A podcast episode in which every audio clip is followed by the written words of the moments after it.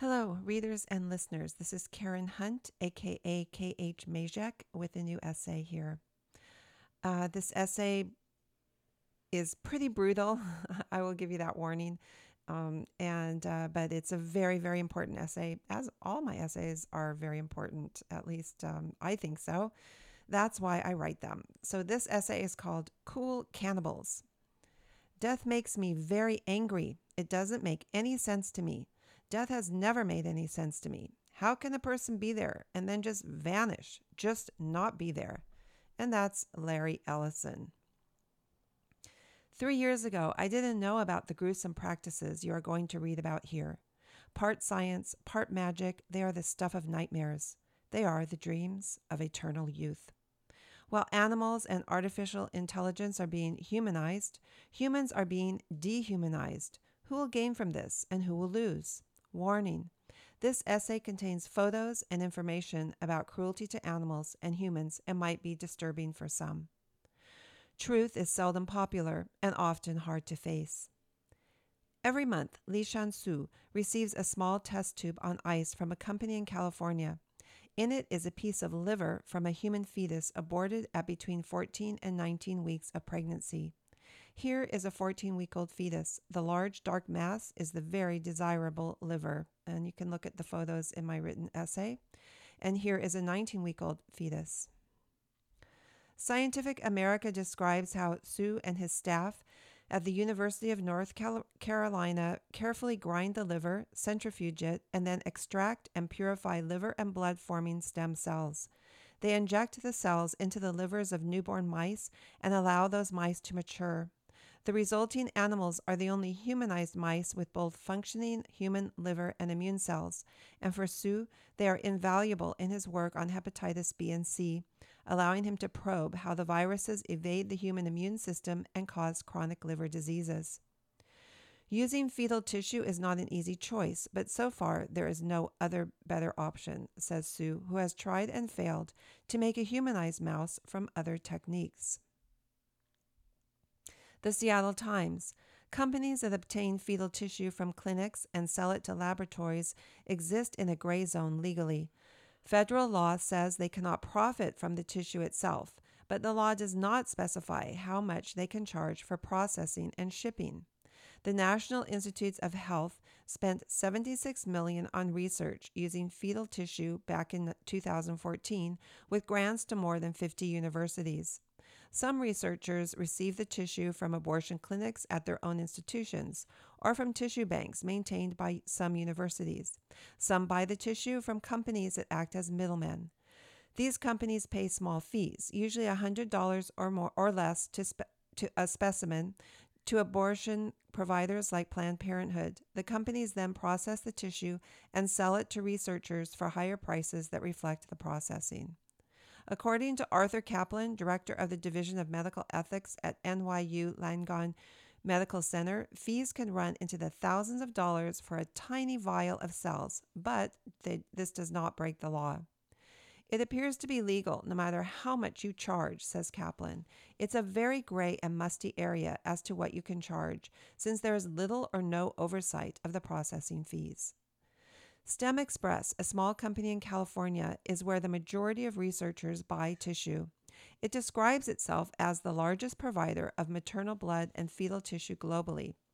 In a 2015 article in the Washington Times, a former technician for STEM Express told how an aborted baby was kept alive so that its heart could be harvested at a California Planned Parenthood facility.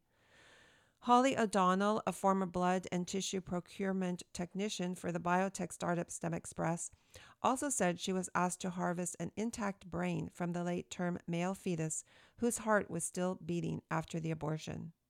A STEM Express supervisor gave me the scissors and told me that I had to cut down the middle of the face. And I can't even describe what that feels like, said Miss O'Donnell. The federal Born Alive Infants Protection Act of 20, 2002 says that when a child is born alive, including having a heart, beating heart, he or she is a legal person and has a right to life saving medical care. Yet, proof has been obtained that clinics purposely keep aborted babies alive for their internal organs and tissue. The Center for Medical Progress is calling for the federal government to cease its 500 million a year support to Planned Parenthood and for it to be investigated. You can find documents and sworn testimony from Planned Parenthood and other abortion industry witnesses concerning the harvesting and sale of aborted fetal, fetal tissue here. And again, you can go to my written essay to find that information.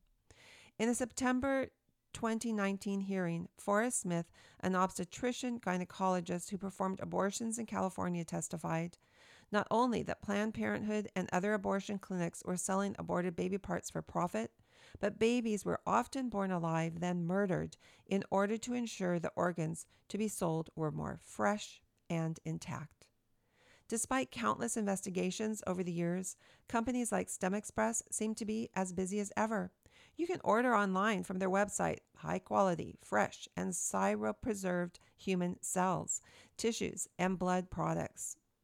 Merriam Webster Dictionary defines humanized animals, such as the mice in Li Shan Su's experiments, as to cause a non human organism or one of its parts to include components such as cells, tissues, or genes of human origin, or to produce human substances or components such as insulin.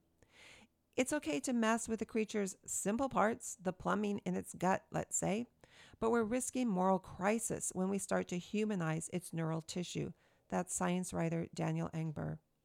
How far are we willing to go in melding animals and humans? Why are they really doing this in the first place? The COVID lies have opened our eyes to how the umbrella of health and safety covers a multitude of dark and devious undertakings. Promises to eradicate disease hide the real agenda of those who tinker with the building blocks of life. As I have said in my recently published Utopian Madness, these people are insane, but they are also extremely rich and powerful. These few madmen are wreaking havoc on humanity, while the rest of us sit back and allow ourselves to be entertained by their exploits in outer space. It's too tempting to hope we can be special too and hop a ride along with them. Do you really think that their concern is curing a drug addict or a homosexual of hepatitis B or C or HIV? Or the inner city poor of diabetes and high blood pressure? Or saving the life of a woman by aborting her near term baby? I'd say that's a no, just as surely as it's a no that the mRNA vaccines are about saving us all from COVID. Perhaps researchers like Lishan Su genuinely care about helping their patients. But if you believe that God's pushing for and paying for these experiments really care too, then I have a brand new nasal spray to sell you for $10 billion that promises to cure COVID, at least for a month or two. Why is it that the category of fetal tissue work attracting the most NIH funding is a study of HIV and AIDS, accounting for 64 of the 164 NIH grants?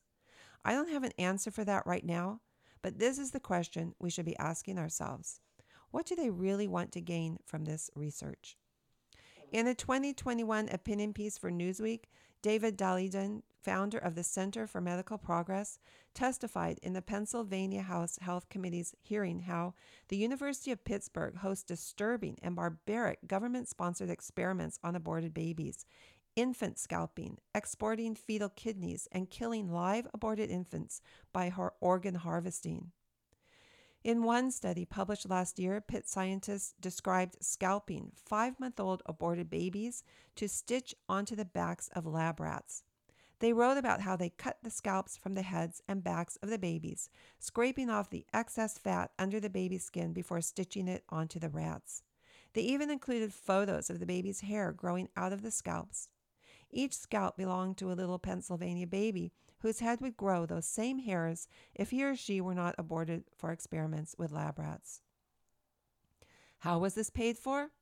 With a $430,000 grant from Dr. Anthony Fauci's NIAID office at the NIH.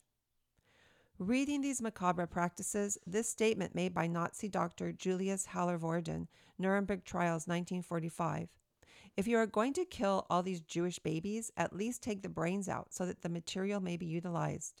Doesn't sound much different from this statement made by Dr. Leonard Bailey, who gained fame for transplanting a baboon's heart into a newborn baby.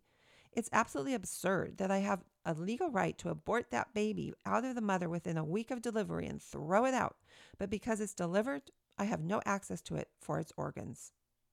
They are all Nazis, and their goal has always been saving the lives of the privileged while practicing eugenics on everyone else. The proof is all around us if we would but open our eyes.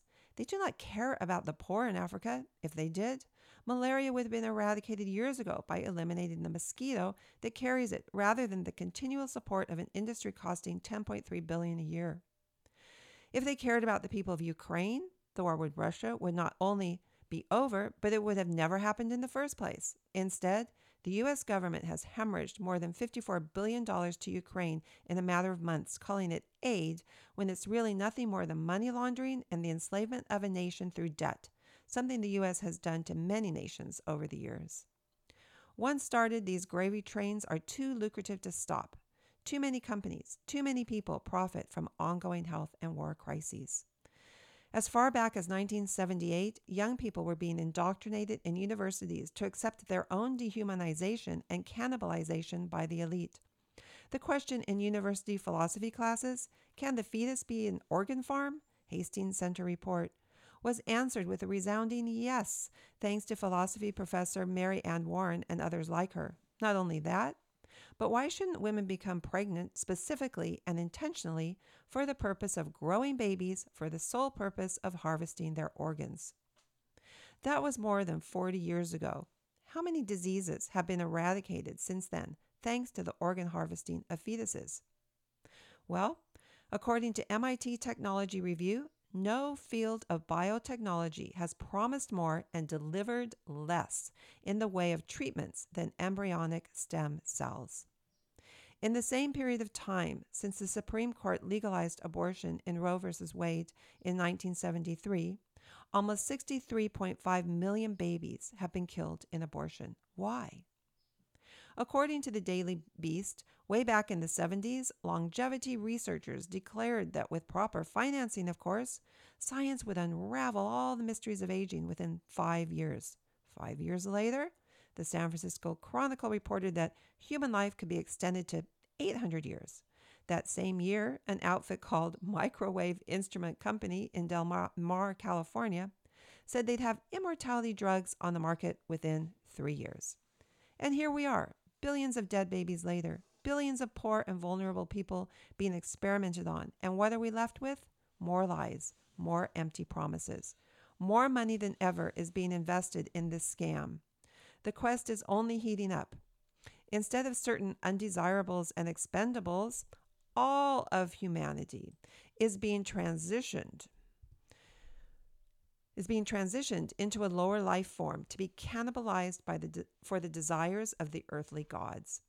If anything shows us the truth, COVID does. As Naomi Wolf powerfully stated in her latest piece, Facing the Beast, since I first started reading the reports produced by, by the 3,000 medical and scientific experts of the War Room Daily Clout Pfizer Document Research Volunteers team, based on the 55 thousand Pfizer documents released under court order, I knew I was seeing not just medicine gone wrong, not just a greedy pharmaceutical company and a regulatory agency that was fully corrupted, but rather, or additionally, I was seeing a massive act of war. This is a war on us, on our children, and even our unborn babies.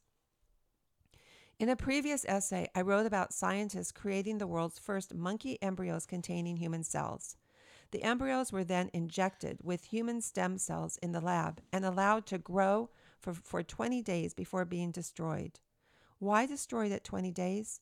Because, as one, Juan Carlos Izpisua Belmont, former professor in the Gene Expression Laboratory at the Salk Institute for Biological Sciences, explained, that is when a spark of life occurs, turning a jumble of cells into what will become a human being.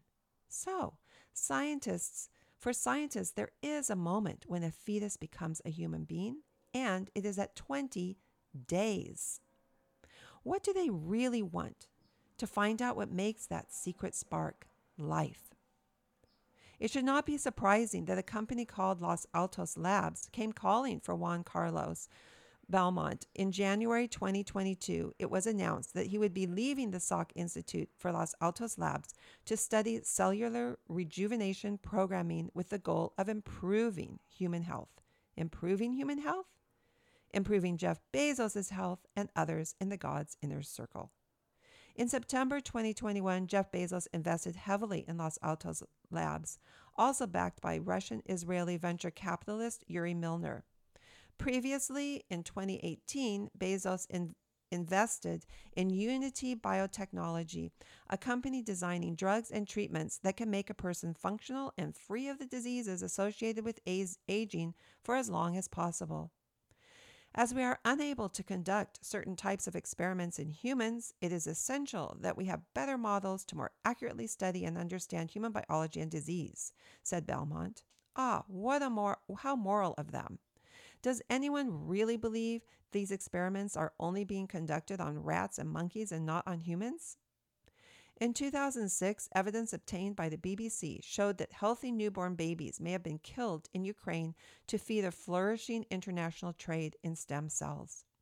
Disturbing video footage of post mortem examinations on dismembered tiny bodies raises serious questions about what happened to them. Ukraine has become the self styled stem cell capital of the world. There is a trade in stem cells from, a, from aborted fetuses amid unproven claims that they can help fight many diseases. But now there are claims that stem cells are also being harvested from live babies. The BBC has spoken to mothers from the city of Kharkiv who say they, they gave birth to healthy babies only to have them taken by maternity staff. In 2003, the authorities agreed to exhume around 30 bodies of fetuses and full term babies from a cemetery used by Maternity Hospital Number 6. One campaigner was allowed into the autopsy to give to gather video evidence. She has given that footage to the BBC and Council of Europe. In its report, the Council describes a general culture of trafficking of children snatched at birth and a wall of silence from hospital staff upwards over their fate. The pictures show organs, including brains, have been stripped and some bodies dismembered. A senior British forensic pathologist says he is very concerned to see bodies in pieces, as that is not standard postmortem practice. It could possibly be a result of harvesting stem cells from bone marrow. Sacrificing the vulnerable for the sake of the elite is nothing new. Child sacrifice occurred in Aztec, Inca, Maya, Moche, and Teotihuacan cultures. Suica cultures. Forgive me if I'm not pronouncing it correctly. In order to protect the souls of more powerful humans from supernatural beings that it was thought wanted to consume them, infants were substituted. As Pope Innocent the, uh, the Eighth lay on his deathbed in 1492, three 10 year old boys were offered a pittance of pay to give their blood to the pontiff. They all died as a result. Murder of black children of all ages for body parts with which to make muti for purposes of witchcraft still occurs in South Africa. Traditional healers or witch doctors grind up body parts and combine them with roots, herbs, seawater, animal parts, and other ingredients to prepare potions and spells for their clients. In the early 21st century, Uganda has experienced a revival of child sacrifice. There are many indicators that politicians and politically connected wealthy businessmen are involved in sacrificing children in practice of traditional religion, which has been a commercial enterprise, which has become a commercial enterprise. A witch doctor explains how clients had come to him in search of wealth. They capture other people's children. They bring the heart and the blood directly here to take to the spirits. In a BBC News Newsnight report, witch doctors revealed the extent of child sacrifice in Uganda. One mother, whose three year old son's penis was cut off for sacrifice, said, Every time I recall the normal birth that I had and the way Mukisa is now, it is like the end of the world. We look on all this with horror and revulsion. These practices are for the ignorant. Anyone still doing this must surely be ignorant, backward, and most importantly, uneducated. But that is not the case. The uber rich in the land of the clouds think nothing of feeding off the rest of us in their craving for youth. Exclusive clinics all over the world cater to the wealthy. An article in Physicians for Life exposes the Institute of Regenerative Medicine. The IRM has gone a long way toward fulfilling its promise to make Barbados the embryonic stem cell capital of the world. It imports aborted baby parts from Ukraine, liquefies them into a kind of preborn puree, then injects them directly into the arms or body organs of customers. According to the IRM, these cells use a kind of radar to seek out diseased or damaged cells in the patient's body and repair them. The IRM claims an astonishing 96% improvement rate in curing virtually every disease ever recorded. Rich English and American women find their way to this remote, remote complex, at their own expense, of course, and are injected with fetal stem cells at $25,000 per session. Barnett Susskind, CEO of the IRM, says that it's the most natural form of healing there is. You think better, sleep better, look better, your quality of life improves, and your libido certainly improves. It is just a small part of a worldwide network of trafficking in human stem cells and organs, not only from embryos and fetuses, but from late term aborted babies and even newborn babies. Here are a few more examples of modern day witch doctors. 1. Malibu psychiatrist William C. Rader's now debunked anti aging Medra clinic in the Bahamas raked in more than $30 million in just three years before being kicked off the island. 2. Biomark International was founded in a condominium by a former model with no medical training whatsoever. She treated at least 220 patients at a cost of up to $21,000 each by injecting them with fetal stem cells, regardless of the disease they were suffering. The co founders of Biomark fled, to, fled the U.S. after their operation was shut down by the FDA, and they promptly set up a Swiss bank account and began operations in London, contracting with Mexican doctors to do fetal stem cell injections. 3. Kiev's Embryonic Tissue Center is operated by Alexander Smikodub and Alexei Karpenko, who have treated more than 2,000 patients at a total cost of more than $30 million. Both have worked with William Rader in the past. EmCell's website makes the usual bombastic claims about dramatic improvements in treating a stunning range of infirmities and diseases. 4. China's Hongyun, Hongyun Huang drills holes in the skulls of people with ALS and injects fetal stem tissues directly into their brains. He presented his findings to a team of Harvard University doctors, but admitted having no scientific data, and he essentially confessed to the assembly that he had absolutely no idea what he was doing. Clinical testing of such injections for Parkinson's disease ended in tragedy. More than half of the patients developed irreversible and uncontrollable movements of their limbs. But this is all small potatoes. Besides Bezos, there are here who are who are some of the other crazy earthly gods who are investing billions into their quest for immortality. Well, here are a few of the most notable. One, Larry Ellison, CEO of Oracle Corporation. Ellison has set up a foundation dedicated to ending mortality, or at least to understanding lifespan development processes and age related diseases and disabilities. Two, Paul F. Glenn, Santa Barbara based venture capitalist and investor. Besides supporting traditional laboratory research at institutions like Harvard, Princeton, MIT, Stanford, he, he, he, con, his, he contributed his contribution to the Methuselah Foundation whose co founder Aubrey de Grey claims that the first person to live to be 1,000 years old is certainly alive today.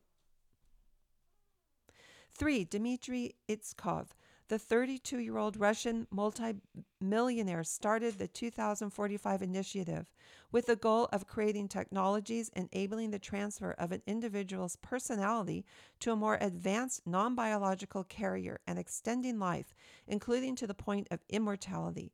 He says he is 100% certain that humans will attain immortality by the year 2045. 4. Peter Thiel. Thiel has invested heavily in enterprises dedicated to physical immortality, such as the SENS Foundation and startup Halcyon Molecular.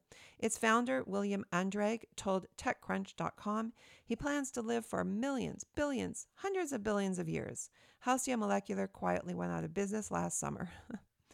Five, Sergey Brin, Google co founder, invests in everything from synthetic test tube burgers to prototypes of Google Glass, robotic eyewear per- permanently synced to the internet. Google recently hired the radical futurist Ray Kurzweil to be their director of engineering. He famously claims humans will merge with computers over the next few decades to become immortal super beings.